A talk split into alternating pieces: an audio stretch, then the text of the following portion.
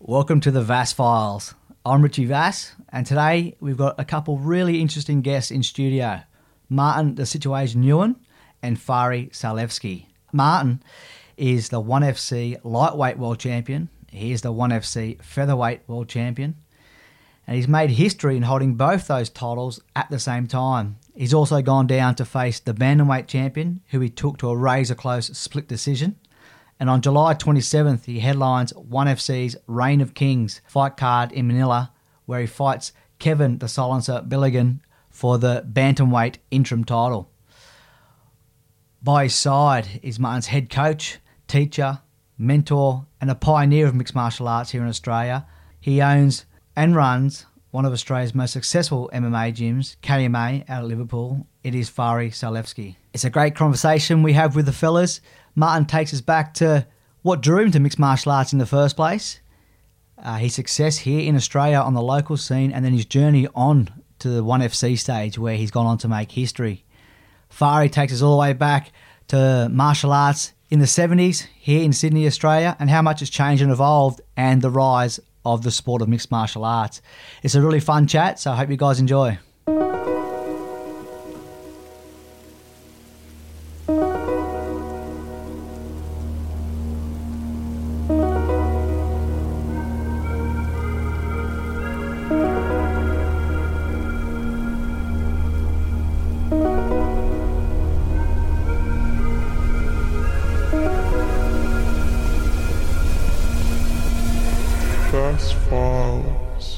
Boys, thanks for uh, for coming in today. I know you guys are very busy again, preparing for another title fight. Um, so yeah, what's happening in your world? Yeah, so um, as you, as you say, man, we just come off the title defense, and you know we're, we're scot free, injury free, and ready to go. So um, we've we've hit up one championship, and um, we we offered the I, I wanted the rematch, man. I wanted the rematch against Bibiano so much. I just wanted to redeem myself from that first fight. Um, could have gone either way. Um, it was very close split decision, and um, from what I was told, man, the guy's still injured. Um, and he's got doctor doctor certificates and everything to to prove it. So um, we offer I offered out the number one contender for the bantamweight division. That's my division. That's the division I'll be um, finishing off my career in. So um, I want to get nice and comfortable in that division, and um, offered out the number one contender who's really been on a tear and he really deserves that title shot. But you know Bibiano's out for a while, so um, as fighters, man, we have to fight. We we got to perform, and um, he's free. I'm free and Manila is free. So um, Yeah. that's that's the card that we're going to be on. Awesome, awesome, mate. Uh, yeah, you like to stay busy, mate. Uh, you know, as a fighter, seeing someone as active as you are and always chasing those the top dogs in you know in numerous divisions, it's uh, admirable, mate. So yeah, congrats on another title fight uh, July twenty seventh. July 27th, um, the the interim title is going to be on the line and it's going to get unified at the end of the year once Bibiano is um, scot free. You know. Yeah, stop stucking. Yeah. with this fight too, I, I like to add that we're actually giving um, our opponent his home city, his home country, his home crowd. So I mean, they're really fanatical. The Filipino people are beautiful people, Yeah.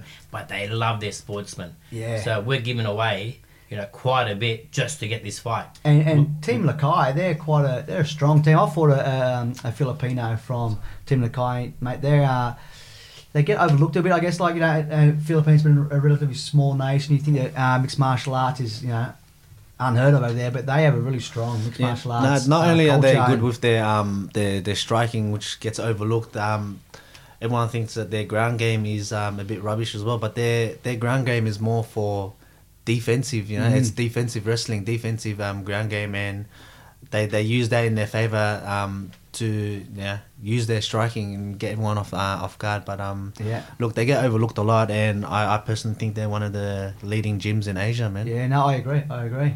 And Fari at our K mates, always busy, mate. Um, and obviously, Martin's not the only fighter on fire at the moment. Um, so you got you know, the gym's doing well. You got a lot of guys preparing for, for fights. Look, uh, we have a, a great team, Mhm. um, up and coming. Obviously, Theo Christakos is probably the next biggest name, Mhm. um, doing well in the welterweight. But um, it's not just a great team of people that fight, but we also have a great team of people that you know come in and train. Recently, we've just had Brian Ebersole join our team. He's now permanent. Um, you know, he's married a girl from Casula, so they've got a baby. He's now a, There you officially a Liverpool boy. Brian Ebersole, yeah, former UFC welterweight, went on fire. Uh, you know, a really good run there. And yeah, he, but he, he trained with you in the past. You got like a long bit of a history with, Yeah, Brian. Is that right? look, I was there with his, um, you know, in the corner in his debut fight with the UFC. Yeah. Um, and Shocked a before few people there. Yeah, Absolutely. Chris Lytle. fight of the night, Yeah, yeah. absolutely. So there's some great history, and look, he's got some um, great wrestling background, Mm. And that experience. It's fit in really well. He's got a great personality. Yeah. So you know we've got some nogi specialists, and um, you know we've got some striking coaches. Mm-hmm. So and for me, it just makes the old guy's job a little bit easier. Makes me look good. I always like taking it way back when I get it, um, you know, people in here to have a chat uh, and really see the background and, and you know, I guess myself being a product of immigrants here in Australia, I love hearing how other people end up here in Australia. I know you guys are both the product of, of immigrant parents as well. So, uh, Faraleski, that's Macedonian. Macedonian heritage, but I'm a real Wog boy because Yep. I was born overseas. Martin is actually a full on Aussie, mate. Yeah, well, me and Martin are in the same boat. Yeah, Yeah, that's it. I was I was a, you know almost five years old when we came out here. So yeah. go figure. yes. So, why did your parents choose Australia? I mean, Mate, um, you know, my parents were from a village background. A lot of Europeans, you know, the Greeks, the Macedonians, a lot of people from the Balkans. Yeah, yeah. You know, uh, mate, we we were like in a, we were in a farm Fa- village, yeah. mate. I was, we were so poor. I was born in a house. so my dad actually came out here on a boat, and they give you money. Not only a free trip, they give you money when you land. yeah, right. M- My dad thought it was Christmas early, you know. And uh, a, a year later, we uh, we came in. We actually came in on a plane. So that's my claim to fame. I thought your dad opened KMA with that money. that that was a really good story. Mate, my dad, look, being the what guy, the w- word into martial arts, but, you know, being an inner city boy, you know, I started in Redfern Street, Redfern, and, uh, you know, you're in the inner city, mate. You just, you know, you, you fight, you have a go, and, um, you know, you better learn how to do it properly. 'cause, Yeah. uh, you know, back then, like now, we joke around being a wog boy, but back then, someone calls you a wog. You Did you call me that? You know, Yeah. um, it's it's first punch in, Not you know. laughing matter. Absolutely, but we laugh about it now. So Yeah, and Martin, you've got like similar story in the fact that your parents came from overseas and settled here in Australia, but I guess very different in many ways as well from Vietnam. hmm Yeah. Um, so they escaped the Vietnamese War, and um, I mean the first ship that they can get on, uh, which was uh, thankfully Australia. Um, they they snuck onto the ship, ended up in Sydney, um, and you know was welcome. Yeah. So long story short, it's been good growing up as an Aussie child. Um, didn't go through what they went through, so I'm pretty thankful for that, man. No, it's such a great country, and like you said, so grateful that our parents made that choice. So, absolutely. you know, Yeah, back to it, man. mate. You said you started living in Redfern, and that's where you found martial arts. And, and how, what drew to martial arts initially, and when you originally got involved? I mean, you must have seen a lot change. uh, Absolutely. Look, when you're four foot tall, you know you're always going to be, you know, um, man, I'm a Maybe member of Team Midget too, mate. So, uh, maybe have something to prove. small man syndrome, we call it. I just got diagnosed last week. Yeah, Look, back in the day, I used to have one strategy: just start first, Yeah. right? and hopefully the bigger people come in and stop it before they, you know, you lose the upper head. But Yeah. uh, but look, uh, you know, the Bruce Lee era in the early '70s was massive, and um, that was a big motivation thing for me. So I did various styles. I mean, I, you know, the Newtown PCYC, Mm-hmm. where I ended up opening my first school. It was funny because as a kid, I went there to do judo. Yeah, right. And then years later, you know, when I opened my own school in '86, I actually took over that very, very room. The judo room became the first At KMA school. Newtown PCY, was it the same Newtown where Johnny Lewis trained Johnny out of all Lewis, those legends? Jeff Fenech, uh, Kostya Tszyu, um, and there was Crazy. I made all those guys. I, you know, I, I knew them all pretty well. You know, Yeah, and uh, grew Jeff around them. Harding. Jeff Harding, um, mate, absolutely fantastic. Uh, it was a good era, but you know, I actually had the bigger room. The boxing room was quite small compared to my room. Yeah, I get I used to bring in all the kids, Yeah, so it was, uh, you know, it was a great, you know, it was a great starting point for me and uh, a good training ground. But you know, we were always evolving. You know, doing Hapkido and Taekwondo as a mixture because that's what KMA originally stood for was Yeah. Korean martial arts. okay, yeah. So you know, people talk about mixed martial arts. Hapkido is made up of five styles. Mm. So we're doing stand-up grappling from way back. Yep. Um, locks, throws, sweeps, and they're striking. And then obviously, eventually, you know, and, and you see the Gracie guys. It's pretty hard to ignore. You go, you know what? Um, I'm not that you know good on the ground. Yeah, grappling. So you know, it took me 20 years to get my Brazilian Jiu-Jitsu black belts. So Yeah. But you mentioned there too, also, uh, like you know, Bruce Lee. He was always a believer in you know all styles. You know, fighting involves all styles. So, you know, you said you were a big fan of him in the, in the early days, and then it's crazy to be in the same PCYC where you got judo, you got you know traditional martial arts like Hapkido, and then you got some you know the world's best boxers, Boxers, next door yeah. as well. So like all the components of mixed martial arts are right there, but no one's quite tying them together. You know, at that time, and then, yeah, you know, a little bit sort of. Yeah, a, It's- a, it's a surreal, man. to come. You know what I mean? Yeah, Yeah. 100%. When people started to join the dots and realise that let's just take the best points of all these, you know, components. You eventually set up gym at Liverpool. Yeah, um, the Liverpool school. Look, um, I don't know if you know the history, but the PCYC closed in Newtown. There was a big hailstorm in about '96 in Sydney, Yeah, size right. of baseballs. Yeah, I, I do And, remember um, actually. My mum's ma- car got beat up the old Corolla. Yeah, mate. So did my nice brand new. HSV Commodore uh, at the time too. But uh, you know, the building got smashed. Even though it got repaired, you know, a long story, a bit of politics, but they wanted to sell off the building, being good real estate. Yeah, yeah.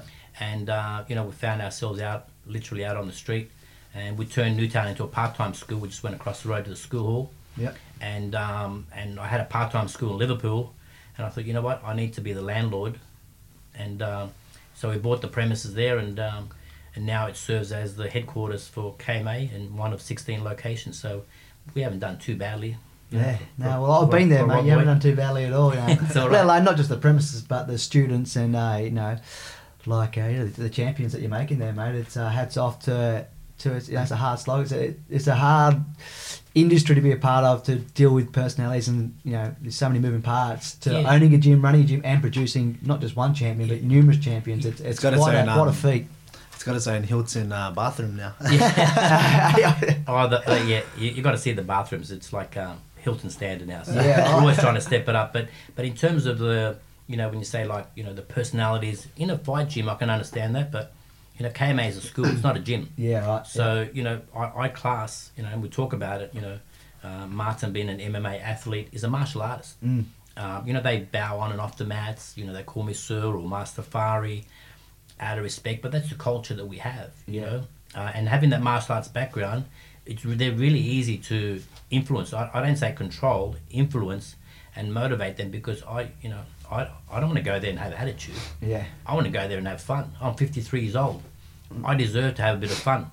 And if you got attitude, he wants to train with his attitude around. you know, I've been lucky enough to work with a few kids uh, and introduce them to martial arts. And for as much negative criticism as mixed martial arts does get, you know, throughout the media, I think because it's still in its infancy here Mm-hmm. in Australia, that gets overlooked so much. You know, all the the side effects of martial arts. Now, people see for the kicks and the punches, you know, breaking blocks of wood over your head, but it's all that the things you just mentioned that you introduce to young kids, adults, doesn't matter how old you are.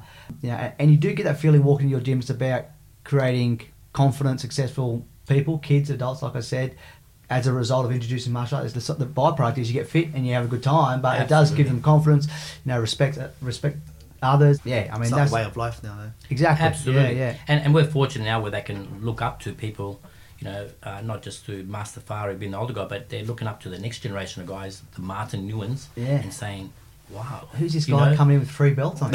Absolutely, and I'm telling you that they're fanatical, and Heavy uh, pair of you know um, they want to get photos with him. They're inspired. They're skipping dinner. They come take photos. that's, that's a true story. Don't blame them. Um, you know, I- I- Oh. we've had people where you know they've lost half their body weight, being inspired by the Martin Nguyens of the world. Yeah. Well, Martin, like that, you grew up in Liverpool. Yeah, so um, my story, we, we grew up in Liverpool. Um, I was more of a guy that just hung out with the boys in the park up until I was, what, 16. Um, I was playing rugby league. I played um, rep footy, Harold Matthews. Um, man, there was some names that I played with that are in NRL now. Um, I can only think of one of them now is um, Simon Dwyer. Remember Simon Yeah, Dwyer yeah. for um, West Tigers, yeah, before he done his shoulder.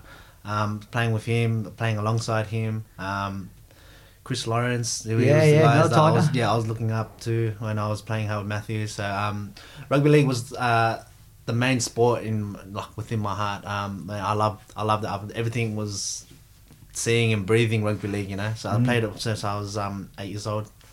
I was like so surprised that my parents let me play it. Was my neighbors, my neighbors' kids um, were playing outside the front, and they were saying you should come play in the team with us. And it started off with one game, onto a season, onto more seasons, and eight year olds up to eighteen year old. You know. Yeah, yeah. Um, I played up to C grade, and then just reoccurring injuries, man. Um, the main one was I kept dislocating my shoulder, Yep. and it was man, it was such a stupid, um, stupid mistake on my end. It was, um, I was playing Harold Matthews at the times. I was sixteen, and we're in high school, and yeah, the the old good old recess footy games that turned from touch Yeah, into yeah. grab into Yeah, tackle. full on big hits. Yeah, so one of the guys that I trained, yeah, the big shoulder charges were still there. Sonny Bill Williams was a guy. Yeah, no one's getting sent off for those back standard, then. Um, one of the guys that I train with now, his name's Emco. He was he was our forward. Yeah. Um, and you know we, we were playing recess, and then um, turned into touch, grab, tackle, and I went for a low tackle. He was a much bigger guy than what I was. I was a bit of a midget back then, um, and just overreached on one of the um, one of the low tackles, and his knee just collected my shoulder and popped out. Yeah. And I hit the ground. I'm like, nah, there's something wrong with my shoulder. All the boys were like, get up. I was like, there's something wrong. As soon as I got up, it, it popped back in. But I didn't know that it popped back in. I'm like, nah, there's something definitely wrong. Yeah. And my arm was just numb all day. And um, man, I, I remember Tony Williams was like, he was he was grabbing my arm and he was trying to pull my arm. He was like, I'm sure you would have been a, like Yeah. a certified physio. Tony was like, I mean, I think your arm's dislocated. I was like, no, but I'm moving my arm. He goes, but I think you dislocated your arm. Let me try pull it. he pulled it, pulled it, and he popped it back out. And I was like, no, no, there's, there's, there's something definitely wrong. yeah. And then um, from there, um, I was being young and naive. I didn't go to doctors. I didn't go to specialists or anything. Um, Just kept seeing Tony. yeah, yeah, I kept seeing Tony. He kept pulling my arm back out. Now, um, every game that we played, um, it was dislocating. Um, every Saturday, um, weekend footy, it was dislocating, and for about a good two years straight, it was just non-stop pain. And even when I'd sleep and I'd wake up in pain because it was Yeah. dislocated in my sleep. Yeah. And then I was like, nah, this is this is bad. And um, I went and seen a specialist, and he was like, I was still in year twelve actually when I went and seen a specialist, and he was like, yeah, you, we need to do reconstructive surgery. You've got nerve damage there as well. I was like, I ain't going freaking surgery. I'm I'm not doing any surgeries Yeah. like that. I'm thinking surgery like my parents are gonna kill me. Yeah. And I'm like, nah, that's okay. I'll um I'll live with it. And then I hung up the boots and I just started doing a bit of rehab. I was on YouTube. I was rehab, rehabbing my shoulder for a good two years. I was about just turned 20 before I started um, at KMA. But um, before I started at KMA, during that time of um, weightlifting and rehab, I went up to about 86 kilos. Yeah, nice. Um, when I was naturally a 70 kilo guy. yeah, yeah. So um, 86 kilos. Um, man, UFC started booming. Um, Jiu-Jitsu was a thing, and one of my neighbors um, across the road, he was doing Taekwondo at um, KMA, and um, he had mentioned that they just started doing um, Jiu-Jitsu on the Tuesday and Thursday nights, and I was like, all right, let's let's try it out. And he, um, a few weeks went past, and nothing was done about it. Yeah. And I was like, yeah, I'm still I'm still going to the gym. And then he was like, all right, I'm gonna do jiu-jitsu this week. You wanna come? And I was like, all right, let's go. And Yeah, I went, and went there, seen seen um, long haired, blonde haired uh, old man behind the counter, and goes, oh, the class, the class is about to start. Go on the floor, and it happened from there. That's awesome. yeah, it's it's. I mean, here it's just a common story, eh? like especially around Sydney, guys loving uh, you know footy, playing rugby league. 100%, Then you got Tai Tuivasa played it. Uh, Rob Whittaker loved his footy, you know, growing up. And then uh, yeah, they reach a point where you know you can go either of two ways: either go all in with footy, um, or be drawn to another contact sport. And you know, thank God for you know us MMA fans in Australia that both of you, True, Rob and man, Ty, and all the boys, you know, you chose martial arts and uh, you know took it by the horn. So. Know, just an off chance at jiu-jitsu class, and that, and that's uh, look where it's led. Yeah, it's, uh, that was it, man. I went to the first jiu-jitsu class and um, met Fari, met some of the boys that were there that aren't there now. But um, yeah, they, they just gave me the confidence, you know, and the class, the structure and everything it was, um, and everything. I mean, I learned so much within that first class. I was like, oh, this is mad. I never knew you can do this, and someone will be tapping out, you know. So one class led to a next, and then led to about a good year, um, and then I, I competed at the New South Wales Gracie competition. Mm-hmm. I came um, just just came fourth um, out of the top three, and that was like my first comp, and I was like, I was ner- I was a nervous wreck, and I was like weighing in at like eighty something kilos. I was versing big guys. He was a beefcake. Yeah, I was, I was a beefcake.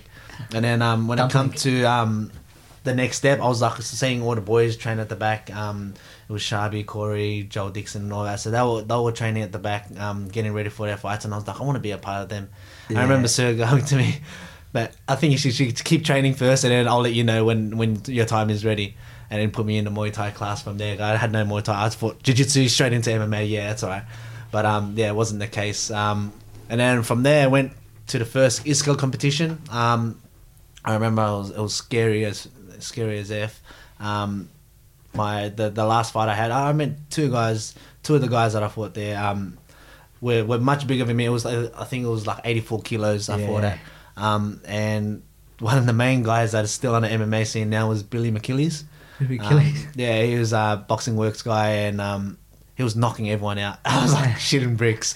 I was like myself, man, I'm not gonna beat this guy. And I ended up listening to Sir, taking him down, ground Easy. control. He was. I didn't even use the word takedown. I said tackle him. Yeah, tackling. Yeah. Yeah, You tackling. play footy? tackle him. Yeah, bootlace. Show me- It was, it me how good you are. Uh, Slide down uh, the play ball. Slide down the play ball. Oh man, it was it was crazy. I took him down, controlled him on the ground, just basically mounted, off mounted, mounted, gained the points. Yeah. And it went two rounds, the two three minute rounds, whatever it was, and I won by like a landslide when it come to points. Yeah, yeah. And um, yeah, that was the first comp. I come home, my wife was like, "You're not allowed to complete your MMA," and I came back and I was like. Um, I came first, yeah. and she goes, "Oh yeah, jiu-jitsu." She's thinking that I'd done like a jiu-jitsu comp, and I was like, "No, no, I've No done MMA." striking. Yeah. I done MMA. She was like, she was burning. But then after, I was like, there's another comp in like six months, and I'm gonna get ready. Um, see if I can win that one. And that that day, um, won what is it, three or four fights in a row. And then my wife was cheering me. She was there at that time, and I was like, okay, next step now is in the cage. And Yeah, yeah. That's how it progressed from there. Just open mat MMA into the cage, Yeah. amateur scenes, and Mate, and that's it's like hats off to both you guys because that not pushing someone in too soon. You know, I mean, so many guys must come into a gym and say, "I want to fight MMA," and like you your skill levels are, are, are pretty thin. but be able to hold them back and like you know let them acquire the skills necessary to compete because there's you know, there is consequences. It's not you're not playing around a golf. You know, you're Yeah, going to go jump exactly. into a cage or you say like you're an amateur. You're still. Yeah. You want to you want to put your student in, you know, uh, with a good chance of getting the job done, and not not early, and not have them potentially scare away from a sport that they could be successful in. Look, most people, um, there are people out there that have the view that look, we'll put him in there, we'll give him experience. Yeah. To me, is you know what, you can go in the cage out the back of KMA Yeah. get the experience back there, mate. Well, that's it. Get experience in the gym, you know. What I mean, Yeah, and the, the experience is not always positive. You know, you go in there and have a negative experience, and you might never want to come back. So it doesn't Exactly. matter. Experience, it is great, but it, it can be depending on what kind of experience it is. It, uh, yeah. So we you fought on the local scene. I know you got the brace title here in Australia. Yeah, so um, With- I, I racked up four, four, was it three wins, three or four wins, um, and uh, at the time Luke Standing was meant to fight uh, Nick Honstein Mhm. for the featherweight title, and Nick um, Nick.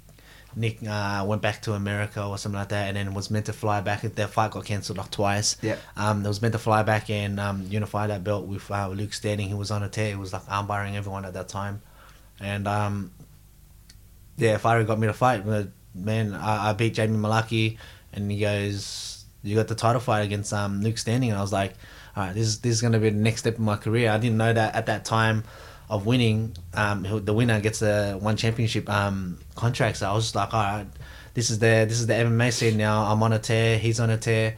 So um, me and Luke jeweled it out, and um, before jeweling it out, we had another title fight booked. Uh, I think it was against um, Michael Tobin. Michael Tobin yeah. for well, he's on um, fire at the moment. Still, yeah, he's still doing so. I was meant to fight Michael Tobin for the XFC featherweight title. He had like five titles Yeah. from different companies back then, Yeah. um, organizations. Sorry, um, and yeah, I was meant to fight for the XFC one. It was, that was organized, and then um, I won the brace one, and Kaya offered the contract that um, one championship had given, and the rest is history. man. Yeah, I'm right. still I was going to say, so like fighting for one championship, you know, and in Asia was that. I thought that might have always been the goal, but it kind of just it just kind of happened, eh? Like not unknowingly. Yeah, I thought, yeah, you know, no, given your um, heritage, you would, you know. I think everyone's goal was uh, the UFC. Yeah. Um, and everyone was it was like all UFC, and one championship has never been heard of where it, it just been just this company has taken off in Asia, but it wasn't as big. Yeah. Um, a lot of people were talking. I only only came to my attention when.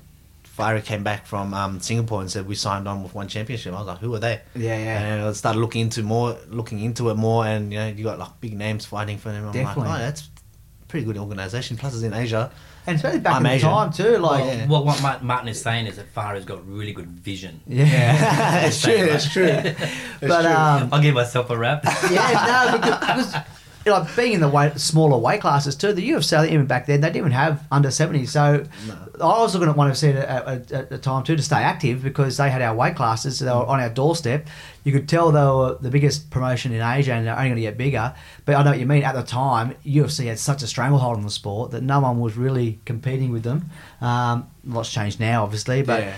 I think think- vision there to see where one of was going to head Well, and, and let, let's face it, there's a lot more smaller guys in Asia. So obviously, you know, um, it's much easier for them to put on fights. Mm. But now, you know, how big they are, people don't realize we're talking televised in 138 countries. Yeah, the, the, Well, now the the number app. of eyes that come across the One FC events It's crazy. isn't it? crazy. You know, we're talking 1.8 billion viewers. Yeah, That's Uh, only in Asian Asian people. In, yeah. Well, that, that, that, that kind of dwarfs uh, Oh. the viewership of any It's UFC event. Massive. Look, the numbers are in Asia. You know, Yeah. uh, I mean, if you look at just the Chinese market, I mean, you know, the numbers don't Yeah. lie. But now they've added the app. You can watch Martin's next fight end Yeah. of July on Free the of app, charge.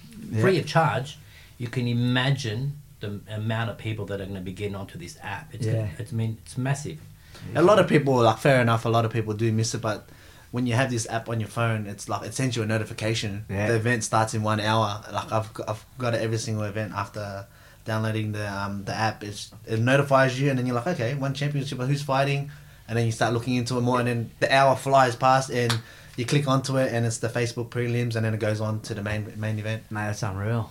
Yeah. It's, it's pretty cool. Yeah, but It's, Well, pretty yeah, it's not like uh, I mean, when I was first introduced to mixed martial arts, I found it on an old VHS tape. You know what I mean? You put Exactly, it in the tape. exactly. Now you just get a little bit, a buzz in your pocket, and you get to watch it straight away. Exactly, exactly. It's taking things to another level. But also, too, you know, people in Australia don't realise how big. I mean, you know, when we go over there, Martin will be stopped every 10 metres. you Yeah. know. And, you know, people talk about billboards. They've got video billboards, They have massive video ones. billboards, yeah. And, I mean, we're there, we're like, Hey, that's me. that's Martin up there. Well, I was going to ask you that to this. I, it kind of frust- frustrates me a little bit that people you, you're not as well known here in Australia because of you know the one FC is so big in Asia and the UFC is the, is the popular promotion here in Australia. It's true, man, it's like you know, I, I work in the industry at Fox Sports. Your name's not uh, you know synonymous with the UFC. It, it doesn't get a, the mainstream media here. Doesn't get rec- recognition. Where like I said, over in Asia, you're on big video billboards. Does that does that frustrate you in a way, or you're just like it is what it is? Like in Asia, is that's where my, my market is. That's where my promotion is, and It's true. It is what it is. Um, look, I'm not too fussed about the the fame. I know, yes, uh, in Asia, um, a lot of people do know me compared to home. Um, but you know, in a, in a way, it's very good. I can actually walk the streets here Yeah. and drive around and do my own thing, as per like a normal kid of what I before I got famous. Um, And, and, you you, know, strike me as not the guy who got into sport, uh, mixed martial arts to, to achieve that fame. You know what I mean? Like Yeah, you, you, you, you always came across as a very humble guy. So, uh, yeah, I didn't imagine it would yeah upset you too much. But I just yeah, I mean the sport's getting bigger and bigger, and what you're doing in One FC currently, I would like to see more mainstream media you know pick up the Yeah, story and yeah, run yeah. with it because it's such a crazy story. It is. It is. Um, being the first to ever attempt three divisions, um, fighting bigger guys. You never, you don't really get to see that in the UFC. It's always people weight class against weight class, and the odd occasional person that cut weight down, go Yeah. down a weight class. But you don't see people fighting in bigger weight classes or Definitely not three. that, Yeah, now we've seen guys bounce around from one or two. You know, hundred percent. And um, to be able to fight for three and defend them, that's that's. That's that's my goal. That's my history. Yeah. I want. I want. will I want to mark humble, my but legacy that way. I've got to say that's one better than Conor McGregor, with respect, right? Yeah. I mean, Conor McGregor didn't defend. Know, people say, what's the difference between absolutely. between Martin and Conor McGregor, apart from the hundred million dollars? I was gonna say the paycheck. is, uh, is, is the fact that he's actually defended, uh, and we're still on track. You know, end of July is the opportunity of a lifetime. Yeah. You know, you get the But- second bite of the apple for that third title. And Barnes actually fought for a uh, you know a third world title in the third weight class. You know, kind of he went up to welterweight, but it wasn't there. That was just to fight Diaz, who wasn't a real welterweight anyway. So it's like it's really only challenged for titles in two way classes. You know, and like you said, never defend him, and that's a huge criticism that you hear a lot about Conor. It's like you know, you know the old cliche is you're not a real champion until you defend your belt. You know, and unfortunately, I'm a big fan of Conor. I don't agree with with what he's done, especially in recent times. You I'm a fan of his fighting. cheers. You won't- Exactly, but um, Trolleys. yeah. I'll be using those know. trolleys to move, move shit around my house. Um, yeah, so like like you just we just talked about the three uh, titles in three different weight classes. So you you get into one FC on fire, um, string of wins. You do get the call up late notice to fight the featherweight champ, who his name's Marat uh, Gafurov, yep. who's also a pretty dominant champion in the featherweight division. Um, your ta- you took it on what, the, like the, after Wayne, something like Oh, the, yeah, so super was, late um, notice. The the day the day before weigh-ins, um, we get caught in. This is my second fight for one championship. I was meant to fight um, one one of the athletes that actually work for them now, um, Bashir Ahmed. So it was it was a fight between two up and coming featherweights, and um, yeah, I was I was prepared for Bashir. Everything was Bashir, Bashir, Bashir, and then the day before um, weigh-ins, um, we get a call. I, I was in a hotel room. I was with um, Ali and Richard. Um, we we were just I think we we're watching a movie or something like that, and we get a call. Can we need you down in the press conference room um, now? I was like, all right. Am I in trouble? I'm thinking like, uh, the way he said, it, I was like, yeah, I'm definitely in trouble. I, I, what did I do? Oh, no. Yeah, yeah. I was like, it was, for it your was, day, it was. Matt Hume and Rick Orty, and I was like, okay. So I went down, and Matt Hume sat me down. He goes, okay, um, we're gonna scrap your fight with Bashir. Um, what we're gonna do for you is we're gonna move you to main event. We think that you're the most worthy on the card. Um, Jadambaa couldn't make it to um, take make it into the country. Um, and he explained the situation, man. A lot of people paid money. There's a lot of people here to watch Marat and um, Jadambaa, but Jadambaa couldn't get in visa issues. So we moved you to main event, and you'll be fighting for the interim title. And this is what you will be paid, and this is what um, is going to go down if you do come out successful. And Pretty hard to say no to. and I, was, and I was like, in my head, I was like, I'm like looking at Gafurov. I'm like, man, that, guy, that guy's a scary dude. I'm like, yeah, it's an opportunity I can't say no to. So I was like, regardless, I'm gonna take the fight. And so as soon as I took that fight, we went back to, up into the change room. We're like, we had to restructure our whole game plan. What are we gonna do? I was on the phone to Sir. He wasn't in there. He was in um, Europe at the time. Um, Well, I actually thought he was going to have an easy fight. Yeah. So I went on holidays. yeah, so You um, sound confident you're still there. Mate, I'll be having some pina coladas in the uh, in the Greek islands. Call me when you're done. Yeah, so I was on the phone to my wife and I'm like, yeah, so this is who I'm fighting now. And she's like, oh shit, that guy's good. I was like, oh, thanks. Thanks, thanks for letting me know. And um, yeah, we're watching his tapes and then um, we had to go back down like an hour later for pre-recording so they can get that all pre-ready as well. And then, um, yeah, man, it was it was pretty crazy the way how everything just unfolded. It was like less than 24 hours before the weigh-ins and I was like, I was like, man, I'm here to weigh Your in. whole press I'm here to fight. and- yeah, I'm already here. Uh, They got me here a day longer, which is even worse. So, um, it is what it is, and we just go in there and do our thing. And you know what? It was, in in a way, it was a very good experience um, for me to take on Marat and the way it went down. And of unfortunate way it was, but um, just I learned so much about myself. Yeah. and how much I can handle and the emotions and everything like that. And also, um, just it just made me realize more the people around you, um, how they make you feel and everything coming up to f- um, fight time as well. Because I Yep. didn't really get that much positivity. Um, so now that I, whenever I go over for a fight, there's always a team with me. Yeah. It make it makes me other. I'm so thankful that the guys that they don't have to be there, you know. Yeah. But um, they come over with me and they make it feel as much to home as possible, and that's where I'm most comfortable. Relaxed. Yeah, relax, home, where I feel like it's home. Because I get homesick, you know. Yeah, as soon as I leave my wife and the kids for at least a day or two, I'm like calling them every second.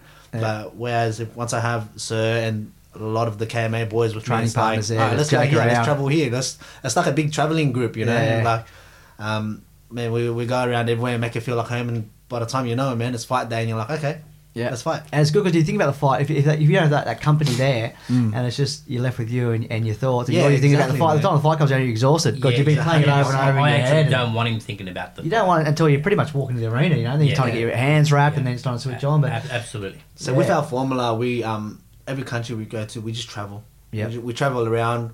There's there's like there's things that we have to do as fighters, like photographies and signings and um, videographies for the event. Yeah. Um, but in terms of like um, the, the travel and every every country we hit, man, we we look at the best places to go. Enjoy and we just sights. enjoy the sights. well, the that's next part day, of the journey. Is it's part of the whole experience to go exactly, there and exactly. enjoy It's, it. it's like, it's like how I think of it is like how often we're gonna come to this country. Yeah. So And- we just travel around as much as possible, go to the sightseeing places, um, enjoy their food, local food.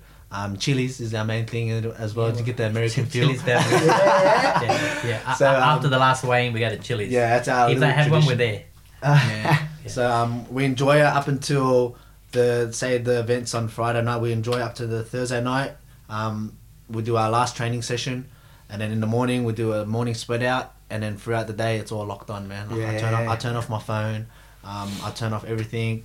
Um, the only thing I'll probably be doing is either we're either playing um, games like our PS4, Yeah. or you know we're, we're we're sitting down in the lobby um, talking about it, or uh, we're sleeping. Yeah, start to narrow in that, you know, yeah, start, start- start to narrow it down. Like we're not we're not here to um to muck around no more. This Yeah. is this is the crunch now. So um, that's how it's always been. The first four days there, it's it's like the traveling, and the last day there, it's straight game plan. Yeah, yeah. No, And it's, so- I mean, it's a great approach because I know, I know from my own experience, when I've been there and I haven't had a team around me, you just do. You sit there, you kind of walk around the, the hotel, getting bored, just thinking about the fight, and then they can, it can just be It plays so in you. counterproductive, and you know, and you just thinking about so much. Like I said, you're exhausted by the time it comes, and to get out and do that kind of stuff, enjoy where you are. You know what I mean? Like smell the roses a little bit. Um, you know, you get you walk into that, that final day so much fresher, and saw an awesome photo. I think it might have been from your last fight with your son. He was able to walk Oh, yeah, out. That, was- that was a Bibiano fight. Um, I thought, you know what, it's, it's a it's a history making fight, and um, so I brought my whole family. Yeah, along, no, because we had a holiday booked straight after that for Thailand. I was like, just pay that bit extra, and you know, enjoy the fights, enjoy the scene around Bangkok, and then we'll go down to um, Krabi. And Yeah.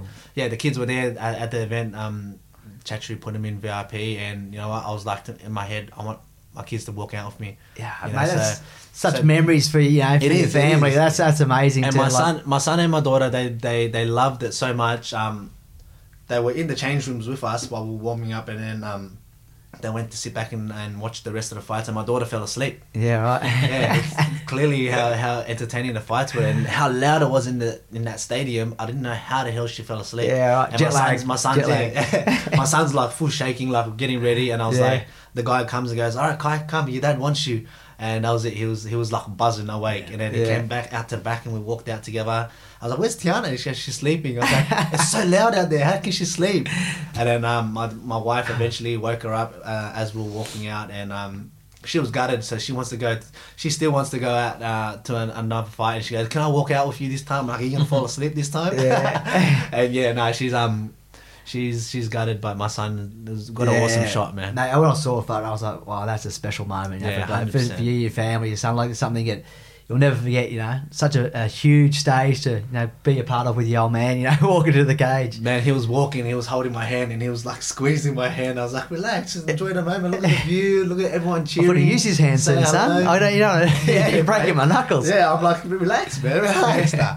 He's um, he, he enjoyed the moment very very well, and um, look, I even made it even more special. His favorite song, uh, which was Alan Walker "Faded," I put it on for him. Yeah. Um, we walked out, and you know, um, man, we enjoyed the whole thing, man. Yeah, yeah. That walkout was epic. special, man. So, so let's just talk about your title fights because what you- you've done in the One FC Championship is unheard of. It is absolutely history making. Mm-hmm. Um, so you're fighting in the featherweight division. You fought Marat once, who was the champion. Mm-hmm. Um, didn't quite get the job done. You know, you got caught up 24 hours uh, out from the fight to jump into that one.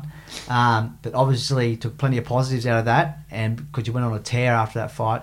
Uh, how many fights did you win I think it consecutively? was uh, three or four, four fights. yeah, in ex- Yeah. extremely impressive fashion. You know, Yeah. All, all all, first all, round all big names. Big, all, yeah, yeah, up and comers again. Uh, Lee was one of them who, Yeah. um, they, you know, they're really all on winning trying- streaks. Um, so all of how I like to say it is um, there's some fights that you can when you watch it you can say yeah it's a setup fight or not. Um, Yeah. You know, but all of my fights have been strictly hard, man. Everyone was on winning streaks. Everyone was up and comers. Potentially the next big things you're going for all the time. Yeah. yeah So um, uh, went through four of those guys, and um, you know what? It, it was. I thought I'd have to at least fight one more guy before I got the rematch with um, Yep.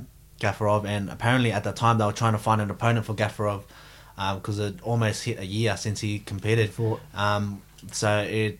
They were like they couldn't find him anyone. Yeah. They asked three guys apparently, and they needed more time or whatever the time that Gafurov wanted to fight. So I was the only one that made sense that I was on a winning streak, and um, just took out Gafurov's um, last opponent, you know, in, Yeah. in the first round. So um, they offered me to fight, man, and straight away we, we put a team together. Yeah. Um, Thank you very much. Yeah, And that's like like a little. What, people don't realise is you know living that martial arts lifestyle, always kind of being ready. You know, I mean, you can take Yeah, those opportunities. See the other opponents who offer that fight.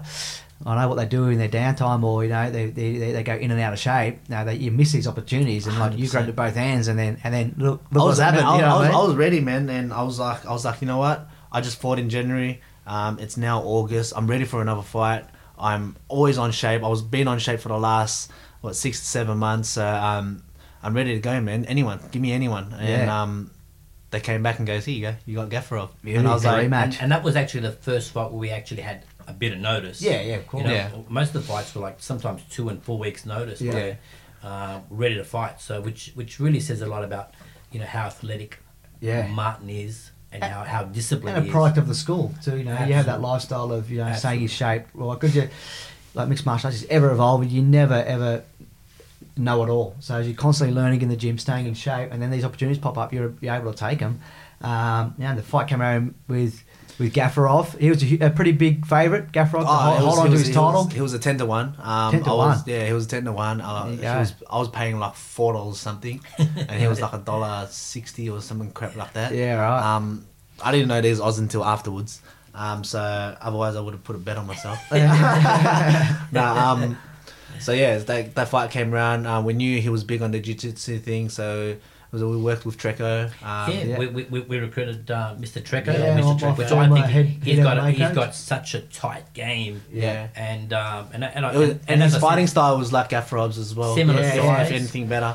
Um, Grapple, so- get on top. You know, yeah, that control top position. and you know just empowering their will on top and you know um, working with Treco he I was like this young young lion right and working with Treco he calmed me down into the perfect um, defensive jiu-jitsu yeah, yeah. jiu-jitsu we, guy so we drilled the back constantly. Constant. And, and I actually said to Marty, you know what, if you can get used to uh, Mr. Treco's Treco pressure. holding your back Yeah. and his Yeah. pressure, because we've got a very tight game, Yeah. it's going to be easy in the in the fight. And you Yeah. know what? He actually said, Martin said after the fight, he goes, mate, Treco was a lot stronger on the back. Yeah, yeah. Treco, Treco was just overall in general. Even all right, the guy um, Gafurov got me in like a double unders, so that was my fault. But in terms of like being on the ground, Treco's ground game is so much more like, tighter and Yeah. suffocating. Yeah, so um, I I kind of when when I was working with the seven weeks with Treco, um, I got used to just having that pressure on top of me, and Hayden helped us out as well, jumping in there while I was dead.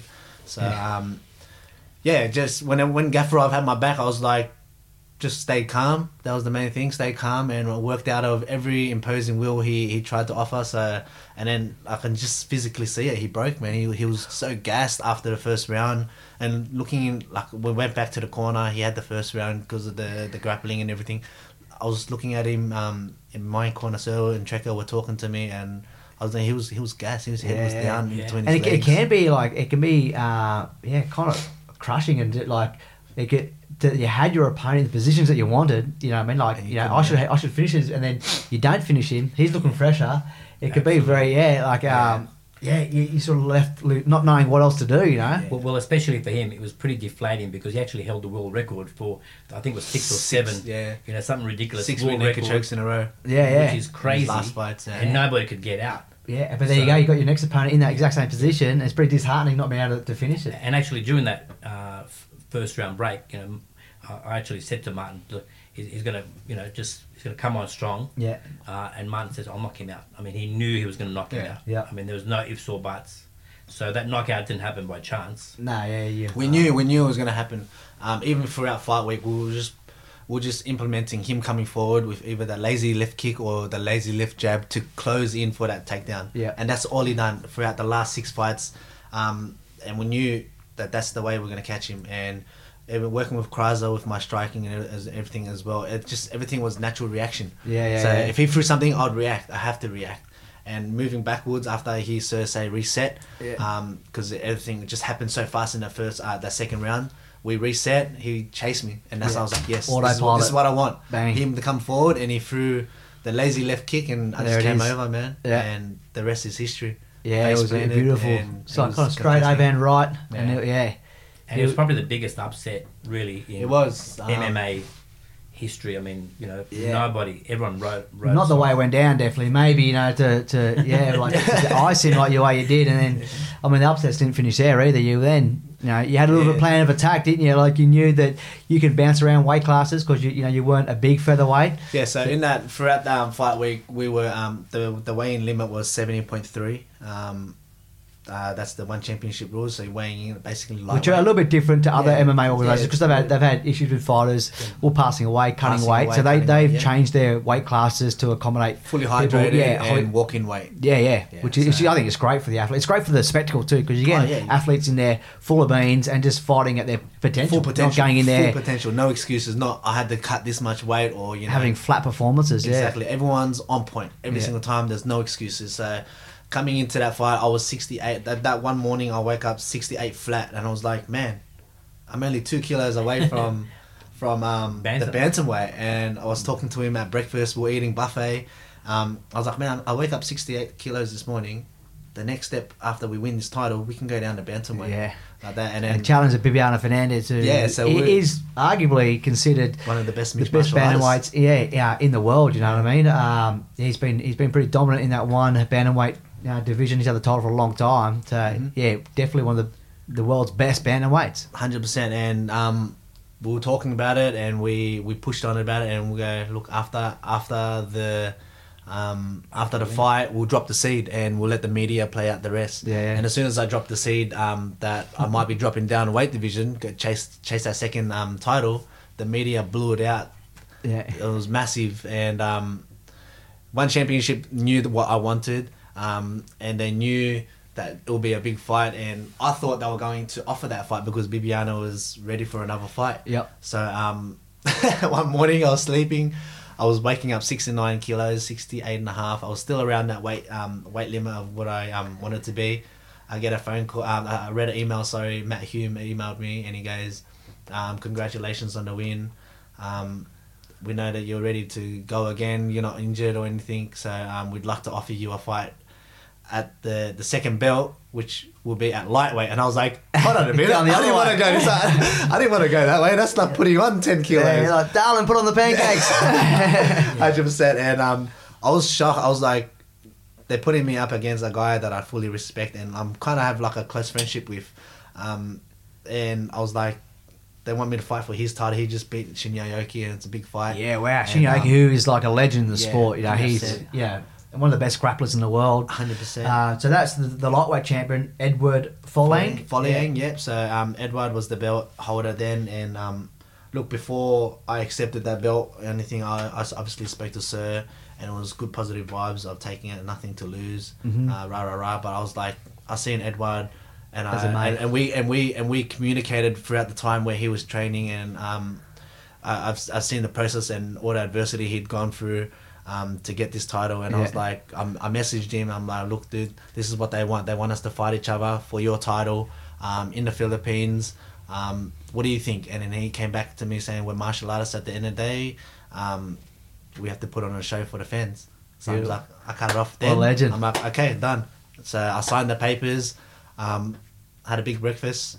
Ended up um, fight come fight week. I was seventy one kilos. Yeah. I was like, it was so funny. Everyone was laughing at me. we are in the Mall of Asia. Um, so the Nobu Hotel, City of Dreams, and everyone was weighing in. Everyone was like getting down to their undies. Some Yeah. getting naked just to weigh in. Yeah. Um, after the hydration, I'm walking in with my backpack and Yeah. fully clothed with my shoes on. I jump on the scale. It said I was like 73 or 74. And what's the cutoff there for lightweight in there? Uh, their lightweight is 77.1. 76, at so almost like the world weight, yeah, so- everyone's uh, weight division traditionally Yeah, moves up a up. weight class, but fully hydrated. Yeah, yeah, gotcha. So no weight cutting. And um, Eduard, I seen his scales. He uh, he weighed in at 77.1 on the dot.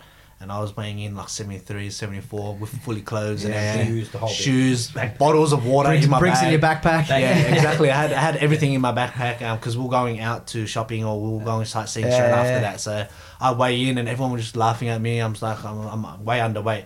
And the morning of the fight, I weighed myself. I was 71, 71.2 kilos. Yeah, and that was after breakfast. After So you imagine breakfast. someone like the champion Eduard, he would have weighed at 77, like he's more than likely going to weigh eight, over 80 kilos, come fight night, 100%. rehydrating, buffet brekkie, whatever, you know. Yeah, sticking yourself 24 uh, hours out, you know. the Throughout fight. uh, after the fight, I was I was contemplating like because his kicks were hard, man. I was Yeah. I wasn't walking like up like properly until two weeks afterwards. Yeah. Uh, but during during that fight, I was like, I didn't feel any kicks or he was kicking me, and I was like, yeah, whatever. Yeah. I was eating him, you know. So um, I didn't know what his potential weight class was up until recent when I went to Bali and he was there with me um, at the one championship summit. So um, I asked him, look, dude, what, how much did you weigh come fight day? You know, Yeah. when we fought, and he was like, oh, I weighed 79 and a half. Yeah. So I was like, okay. In my head, I was like, 10 kilos, I was like, holy huh? crap! I was seventy one. You had like eight and a half kilos on me. Yeah, He yeah. goes, yeah. I'm like, during the fight, during the fight when I um like the, the fight lead up and the week leading up to the fight, I didn't think that you were that much bigger than me. I thought I was Yeah. taller. I'm taller than you, yes. But in terms of size, when I stood next to you, I was like, oh yeah, it's same versus same. But Yeah. it really wasn't. Yeah. And when I, when I watched watched the video back, I was like, holy crap! Look at his legs. He- He's an absolute Look at his monster. body. Yeah, he's Yeah, a no, he- monster. I was like, what the hell? I went against that. You can actually see the size difference. And I was Yeah, like, in the fight. man, what the hell was I thinking? And um, yeah, those leg kicks, I felt it. And it was the reason why I didn't walk two weeks later. Yeah. it, you know? um, but um, yeah, lucky enough to come. He was, he was right throwing, hand man. He was throwing the same again. moves. He was throwing the same kicks and same attack as he was the last few fights. And our game plan was to initially take him down Yeah. and ground and pound. And it only happened in the first round where he went for a lazy throw, and I had was it 15, 20 seconds to ground and pound him, and um, didn't really land much. So in the second round, I had to gain a bit of confidence and um, like move move forward in that fight. So um, he kept throwing the same moves, uh, the spinning back kicks and the fists, and it was up to me to adjust. So he first he threw the first two, and I stepped to that side, and I was like, okay. So now after I stepped, the first one was like I stepped aside. The second one was like, okay, what do I do from here after I step from the side? And I seen it. I said the third time when he threw it, and I just I Bang. launched the punch. Like And that, that little trigger, like you saw Yeah. Gafurov throw that lazy leg kick. You see, when I was 100%. spinning, you knew you knew what to And how to pull the interesting trigger. story is the night before our training partner Yeah. Got knocked out with the very same punch. yeah, so um, So you know there, there was some drilling there. Yeah, he wasn't lucky. so they Uh, were gotta drilling your training the- partners Yeah, for it was the day before the fight. We're drilling. Good old and, Andy um, Lee. Yeah, yeah. Andy was like, "Yeah, just hit me, bro. It's all right. We'll, we'll work." And so I was like, oh, "We broke off the clinch, and it, it was just like a lazy left right hook, and then Andy was on the ground. I was like, "Holy shit, are you all right? Are you all right?" It was one of those ones. I was like, Did you jump on him, and start pounding him out? I honestly, I felt like crap, man. I was like, "The guy's here to watch me." Till He's Fari pulls me off. Sorry, Yeah. I'm in fight mode. But you know what the what they showed though that you know his timing was just on. You know he was Yeah, just it was on peaking, point, everything was and he didn't point. hit him hard. But Well, that's you it, know that's he's, it. That's he's the- aiming for the button. the punches that, that drop you often, not the ones you load up with, and you know, put everything behind it. They're nice, perfectly timed, and, and they hit hit the mark. Um, yeah, so And that one, yeah, I landed it on Eduard, and um, look, it just it was it hit me emotionally kind of bit because I don't like to see friends or people Yeah. I know close like in that position. And that was a for me to do it, it, it kind of made me feel like shit. Yeah. But um, a talking Yeah. point post fight. It was, it was such a remarkable knockout. Of, you know, another highlight reel knockout. Mm. But just the way you reacted straight away. There was no celebrating. You just sat down next to him, oh, made bro, sure I it was was like, I was Like, like trying to pull his mouth guard out. I was like, and I didn't realize at the time um, that the ref and the doctor obviously has better. Um, you better thought you were like your mate Tony better, back yeah. in primary school Yeah, trying to exactly, your shoulder yeah, back in. I've got this. I've seen this. exactly. So I straight away went and went to his aid. I shouldn't have put his head up. I was trying to get his mouth guard out because Yeah. it was like clinched down. His I can see that his jaws like full clinch. I Yeah. was trying to get his mouth guard out, and the doctor and that pushed me away. And I was like, yeah, you guys have a better chance. Of I mean, that speaks volumes for yourself in terms of what kind of guy you are, not just a fighter, but you know, as a, an adult a human, just being able to see him make down. The, the last thing from your mind was celebrating was just down making sure he, he was okay. And, and And- I remember watching post fight, just the amount of uh, talk about that moment. Yeah, a lot of how- I gained a lot of respect and a lot of um, fans. Um, I mean, even afterwards, he goes, "You guys beat our hero, but can we take a photo with you?" Yeah, Like yeah. that. Yeah. And it was it was like The, the Filipino people were so nice. Yeah, they Yeah. were like, what you did after the fight, like, I silenced 20,000 people, man. It was like 21,000 or something like that. Yeah. Everyone was going for um, Eduard. and Another huge I- favourite, uh, you know. Another Oh, huge favourite. absolutely, And, and, um, rightfully so. Yep. Yeah, and um, yeah, man, Eduard is like a Manny Pacquiao of MMA over there. Yeah, yeah. So he's massive over there, and the whole 21,000 or 20,000 people in the Mall of Asia arena, it was like basically we're going for him. Yeah. And I I'm had sure me, that you, I had me and my team with me only. So yeah. But now post fight, I'm sure you've just acquired Yeah, 20,000 I- I- fans as well. I, you know, yeah, I, get, I got a lot of messages. I got a lot of people coming up to, um, in even into our hotel, um, lobby and they were like wanting photos and you know talking about the fight and best thing to do is you know talk about it and, and eventually you'll get over it. Yeah. And um, it's it's what happened, man. And Eduard came back. Um, that last card that we fought on, um, where I defended my first title, um, Eduard was um, he was fighting on the same card. Yeah. He was fully recovered. Awesome. Yeah. So. Yeah, I mean, you, you don't. Another another part of the sport you don't hear too much about. You know, like as you said, martial arts artists. Uh, you know, your job's to fight the best in the world. Sometimes that best in the world happens to be your mate. Um, yeah, so interesting. Yeah, just the way it all panned out. You know, and and uh, yeah, it's, it's part. It's, it's it got like you said yourself. It's it's it's um. Part of the sport, it kind of sucks in a way, you know what I mean? does, to get the win the way that you know you've. I mean, it's a highlight reel knockout.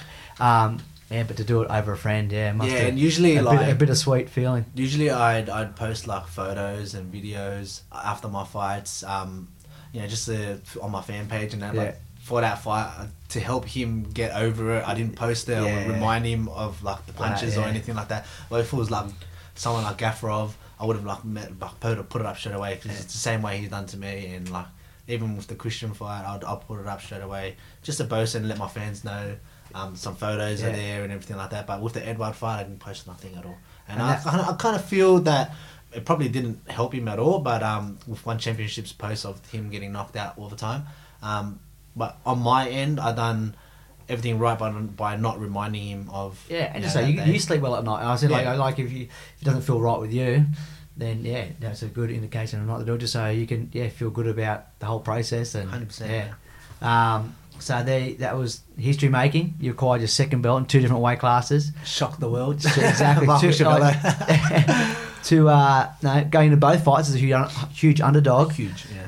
You then call out Bibiano, who you want to go down down back to bantamweight to fight for your third world title in three different weight classes. Bibiano, arguably the biggest name of the three uh, title holders that you, you've challenged, Um, and even more history making. So that was then set not long after you beat Eduard for the lightweight um, title. Bibiano has seen that he knew that I was after him, and he knew that I was calling his name out um, via the media. You know, the media blew it up pretty quick.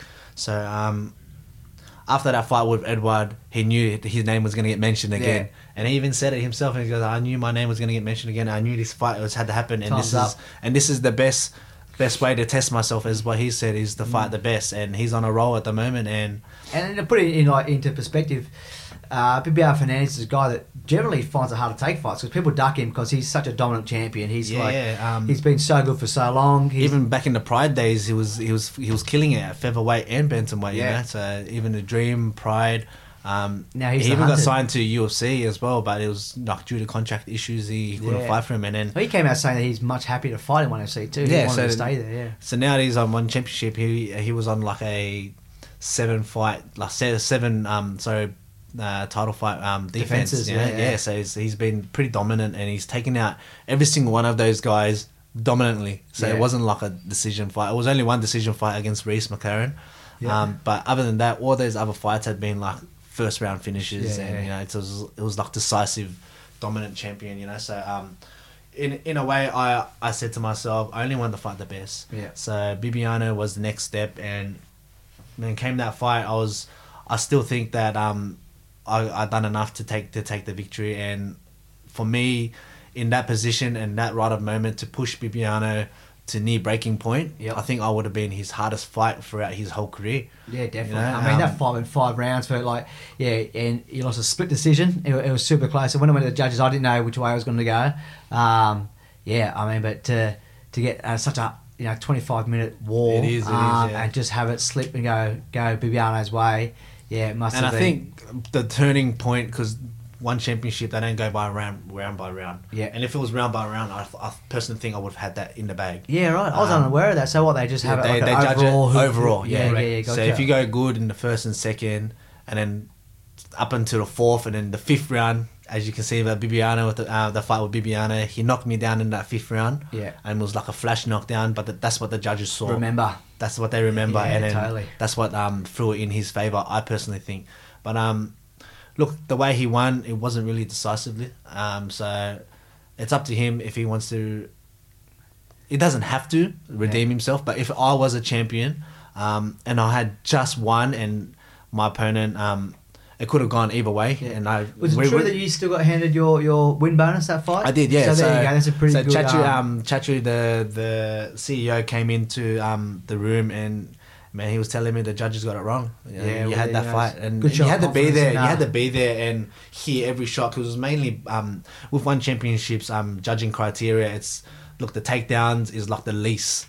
So if you take yeah. someone down, it doesn't really care if they get back up. Like yeah, you're back to square one, you know. Yeah, Um, right. So it's more from um, damage. Yeah. Damage striking is the main. Um, Would the you main open him up with a yeah, beautiful elbow and split I up opened his him up. pretty bad? Um, man, he was he was bleeding throughout the whole five rounds. He bruised up. He And, and even that, the footage doesn't show as much blood because in Asia they don't want to see as much. Yeah. Yeah, right. But I can tell you, brutality, yeah. I- there was a lot of blood. Yeah, I mean, I- there was a lot of damage to the point where he's still injured. Yeah, yeah, So he's that, still not that- that's fighting. saying something. there was and- there was a lot of look. There was a lot of um. There was a lot of uh, things that went wrong in that fight where I could have questioned. Yeah. Um, like the three groin strikes. Um, I got back of the back of the head strikes twenty one times. Yeah, yeah, So yeah. we're in that clinch, and he was throwing these ones, no, the no look punches, and it's hitting yeah. my head. It happened twenty one times. He never got a yellow card for that. Yeah. Um, and that's like one thing that um, one championships um very strict on is like the the rules. Yeah, yeah, yeah. You have to fight by the rules. Um, if I think I think if it was another ref, he would have got a yellow card. Yeah. And that would have swung it in my favor. Yeah. But um, look, that didn't happen in that fight. Um, the last the last fifty seconds or so in the fourth round, they stopped the fight to check his cut. Yeah. So gave him time to recover. Yeah, Um, so all these was- little things. All these little things I'm looking at. I'm like, split decision. You know what I mean? So all those little to a one man, I could have done more damage within that fourth round, and he didn't have nothing else in the fifth round for Yeah. to knock me down. You know, it was Yeah. uh, the, like all these things that you contemplate, and um, look, it even came down to like the the hand wrapping. Um, my hand wrapping in the change room. Um, my hands weren't wrapped until uh, three fights up until my fight. Yeah. So- Everyone's hands was wrapped.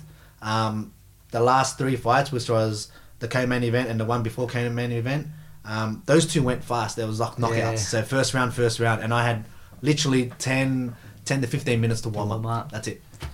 And Yeah, we're well- very much into routine. So things like Yeah. that normally don't happen. I mean, we're not making excuses. Yeah. But little things add Yeah, up. like I said, like a little uh, one percenters here and there. Yeah. So, you know, and then when it comes down to the wire, Yeah, absolutely. But the good thing is that you know he didn't get to. Our number one thing is not to let the other guy fight their game. Yeah, yeah. And his game was to take, Take you you down, down. and keep you down. Yeah. And you know what? The world's best five times world BJJ champion yeah, yeah, could not do that to Martin Nguyen. Yeah. And to me, you know, that's really positive. And uh, and plus damaging, damaging him. You know what? That's saying a lot about Martin's power Um, and striking. people want to see that fight again. I- Like I know for a fact. So it sounds like it's all serving as motivation for. It for, is, you know, it is, the, um, the imminent rematch. You know, I know you got another fight booked uh, because Bibiano's still unable to compete due to those injuries. Uh, he, you know, he suffered in your fight.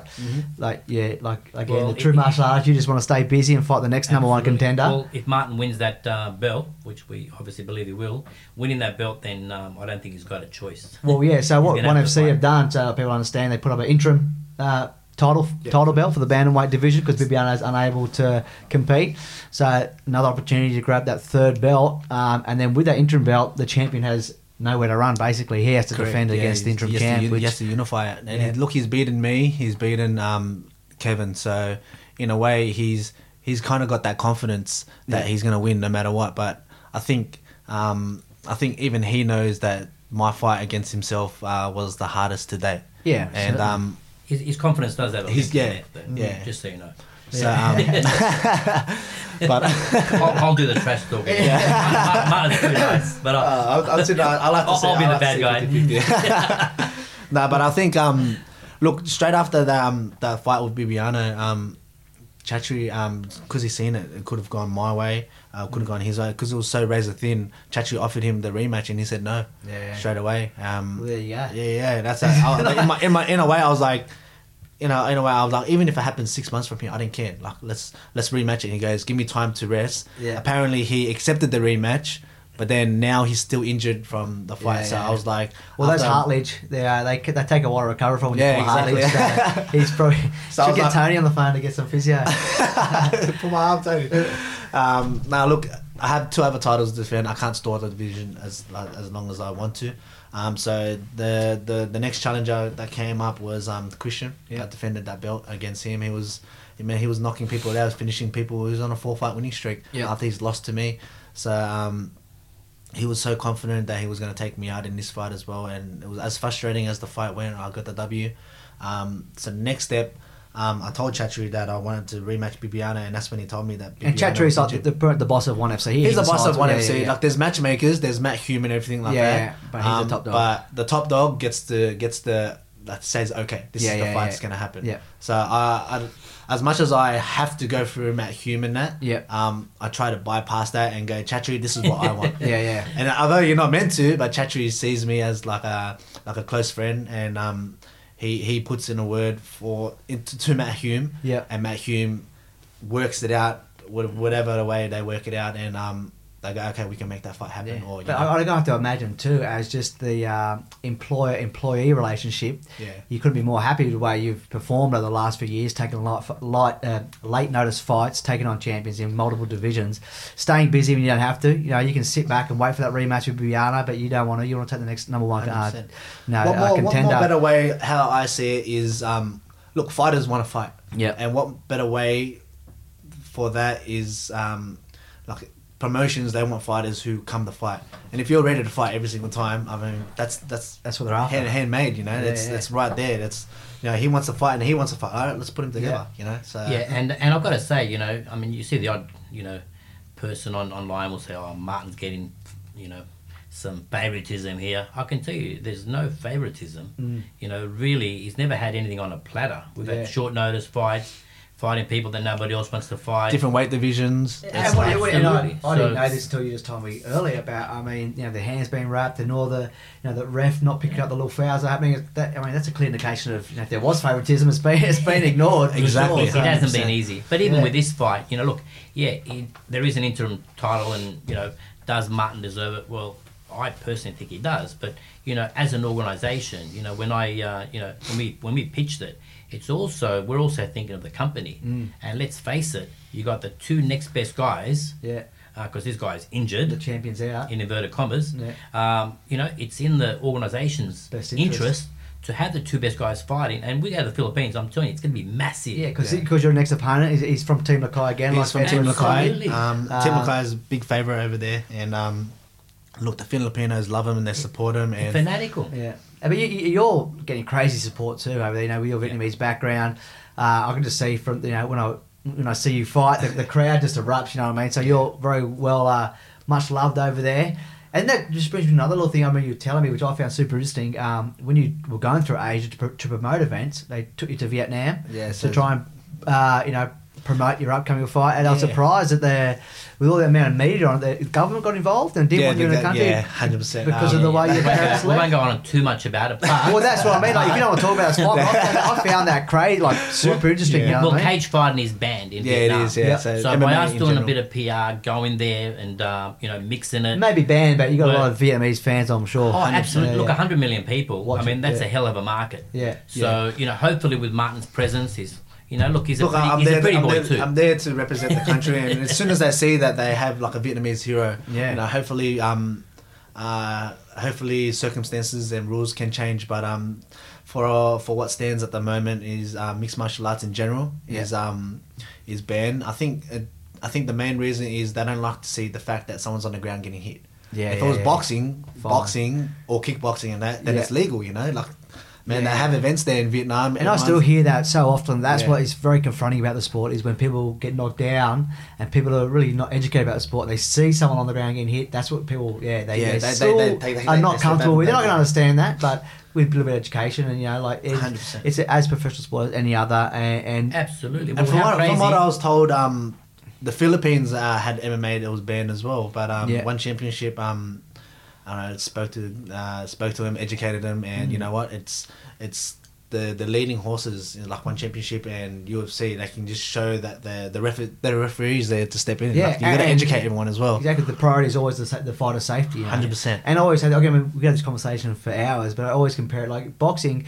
You get dropped, you get eight count, you're back in there. You can that can happen over and over again. You know, You can be It- stubborn. You can be stubborn, partially Yeah. knocked out, and still want to you fight. can, you know, yeah, you can be half knocked out and be fed back in there, and to, for your opponent to do it again. Whereas in MMA, you get clipped and you get put on the ground. That's your it. opponent jumps on you, the rest want to stop it. So you don't have that prolonged, you know, no punishment, Punish- um, and it's not only just head strikes. You know what I mean? Like it is in Absolutely. boxing or Tw- Twelve rounds of getting punched in the head. Yeah. To me, that's madness. Exactly, Why so- do you want to do that? Yeah.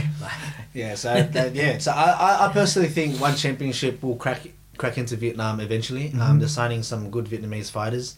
Um, I think I think an event will happen sooner than later, but it's just one of those um, just one of those uh, events in that that we have to just wait and see what happens as government officials, you know. Yeah.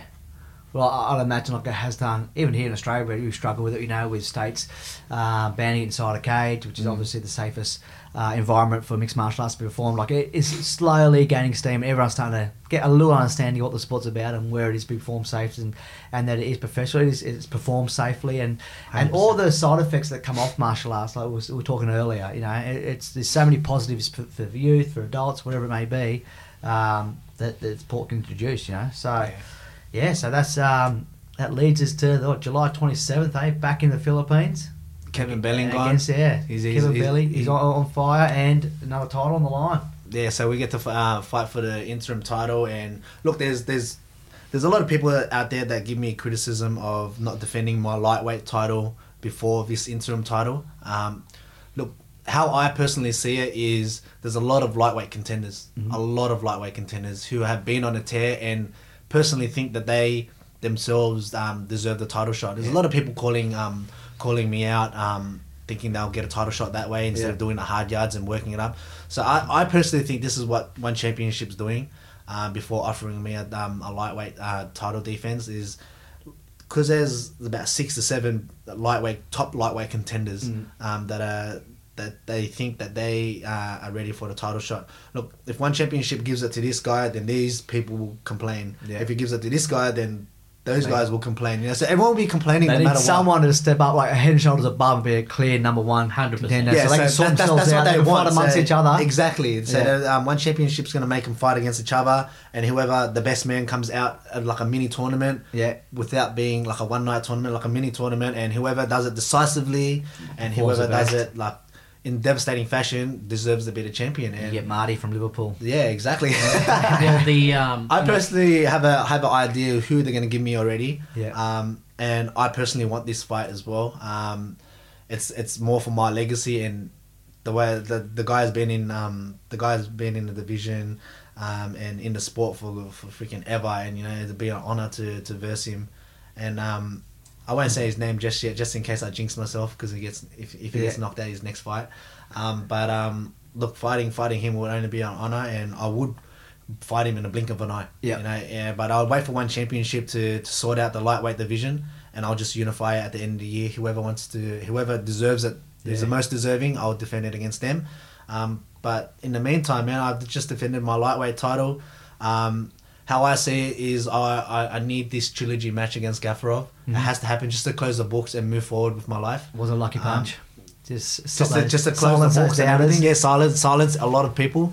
So um, so the lightweight, the featherweight sorry title is is just on hold at the moment to see who's the next contender. Yep. Um, I know they've signed a few Japanese guys that have been top top top uh, prospects as well. So we'll see if they jump ahead of um, Gafurov or they yeah, verse him or not. Don't be surprised if he changes Yeah. divisions.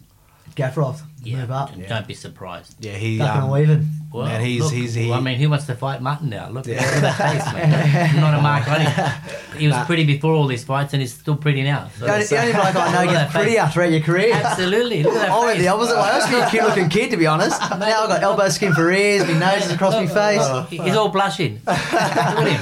Red face. Yeah, It's so- Asian blood too. They, they just they they don't age. You guys killed me. Us wogs, we just uh, terrible. yeah, yeah. Well, I'm Rough end of the 53, mate. What's your excuse?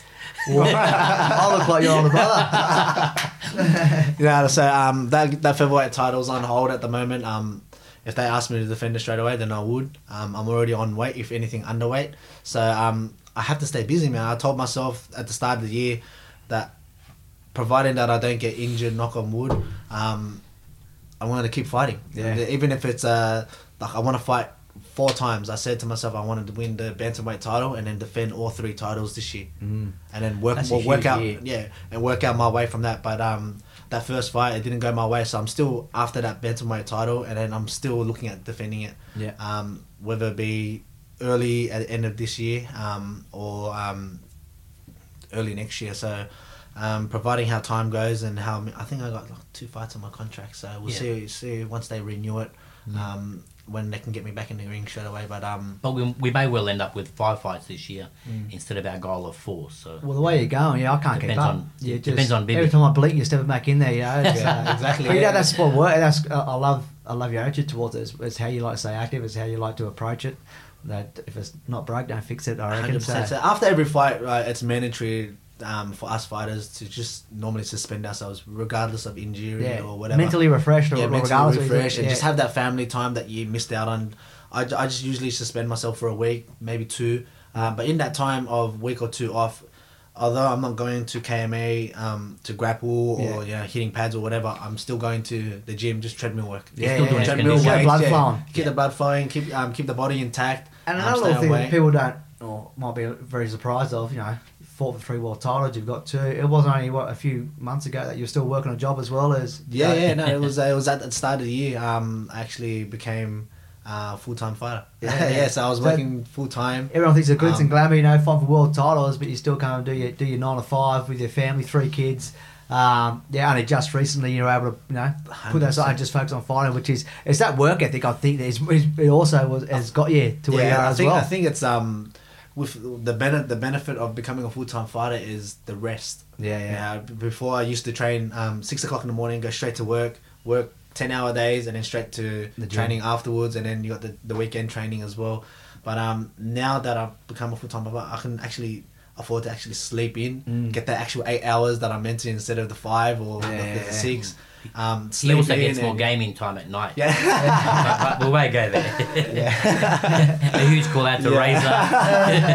yeah, no, um, he, he loves his gaming. it's- Yeah, it's- they it's all been- do.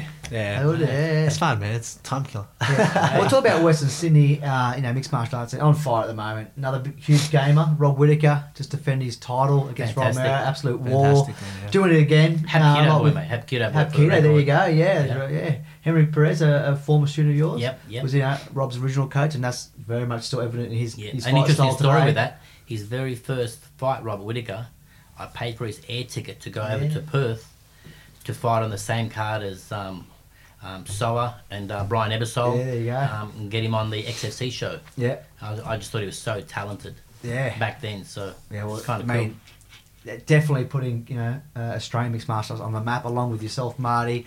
Tai Tuivasa had an awesome fight on the weekend. Uh, you know, There's really a lot get a of- shutout of you know a former UFC heavyweight champ Arlovsky. So um, yeah, Western City. I mean Tyson Pedro as well. Uh, Oh, he fights in a couple of weeks. yeah. So it's um, yeah, I mean it's in such a healthy state at the moment. It just uh, proves no that, more like- so than in Western Sydney. So it's yeah. awesome. to But, see but in you guys saying that, it's there. at a healthy state at the top. But I still think on ground roots level, Mm. um, mate, I don't think there's enough fighters happening. You know, Yeah, right. I don't think people are doing enough to help that. You know, uh, that ground level happening. You know, so I think the the Combat Sports Commission need to take a look Mm-hmm. and uh, trying to make it a little bit easier and be a bit more supportive Yeah. uh, to get it at ground roots. Because otherwise, mate, uh, they're not going to get enough fighters. You'd be surprised how many local shows cancel fights and Mm. postpone fights. And And even I find fold, that- even fold. yeah, and, like, and I find that too. At the moment, there's not a huge promotion based out of Sydney. Whereas I remember when I was No. coming through the the, uh, the local scene, there was you know there was CFC, a CFC yeah, some, and you know, some other big PWP, some really good promotions. Yeah. keeping the active uh, local fighters active now. You know, it's happening mu- It's hard, very much man. in Melbourne, very much on the, you know, on the Gold Coast, but Sydney's sort of lacking that, that real strong promotion. So Yeah, I think Melbourne's got can the bigger show, type shows at the Definitely, moment. So, yeah, yeah. Hex and um with Hex and AFC. AFC, yeah. yeah.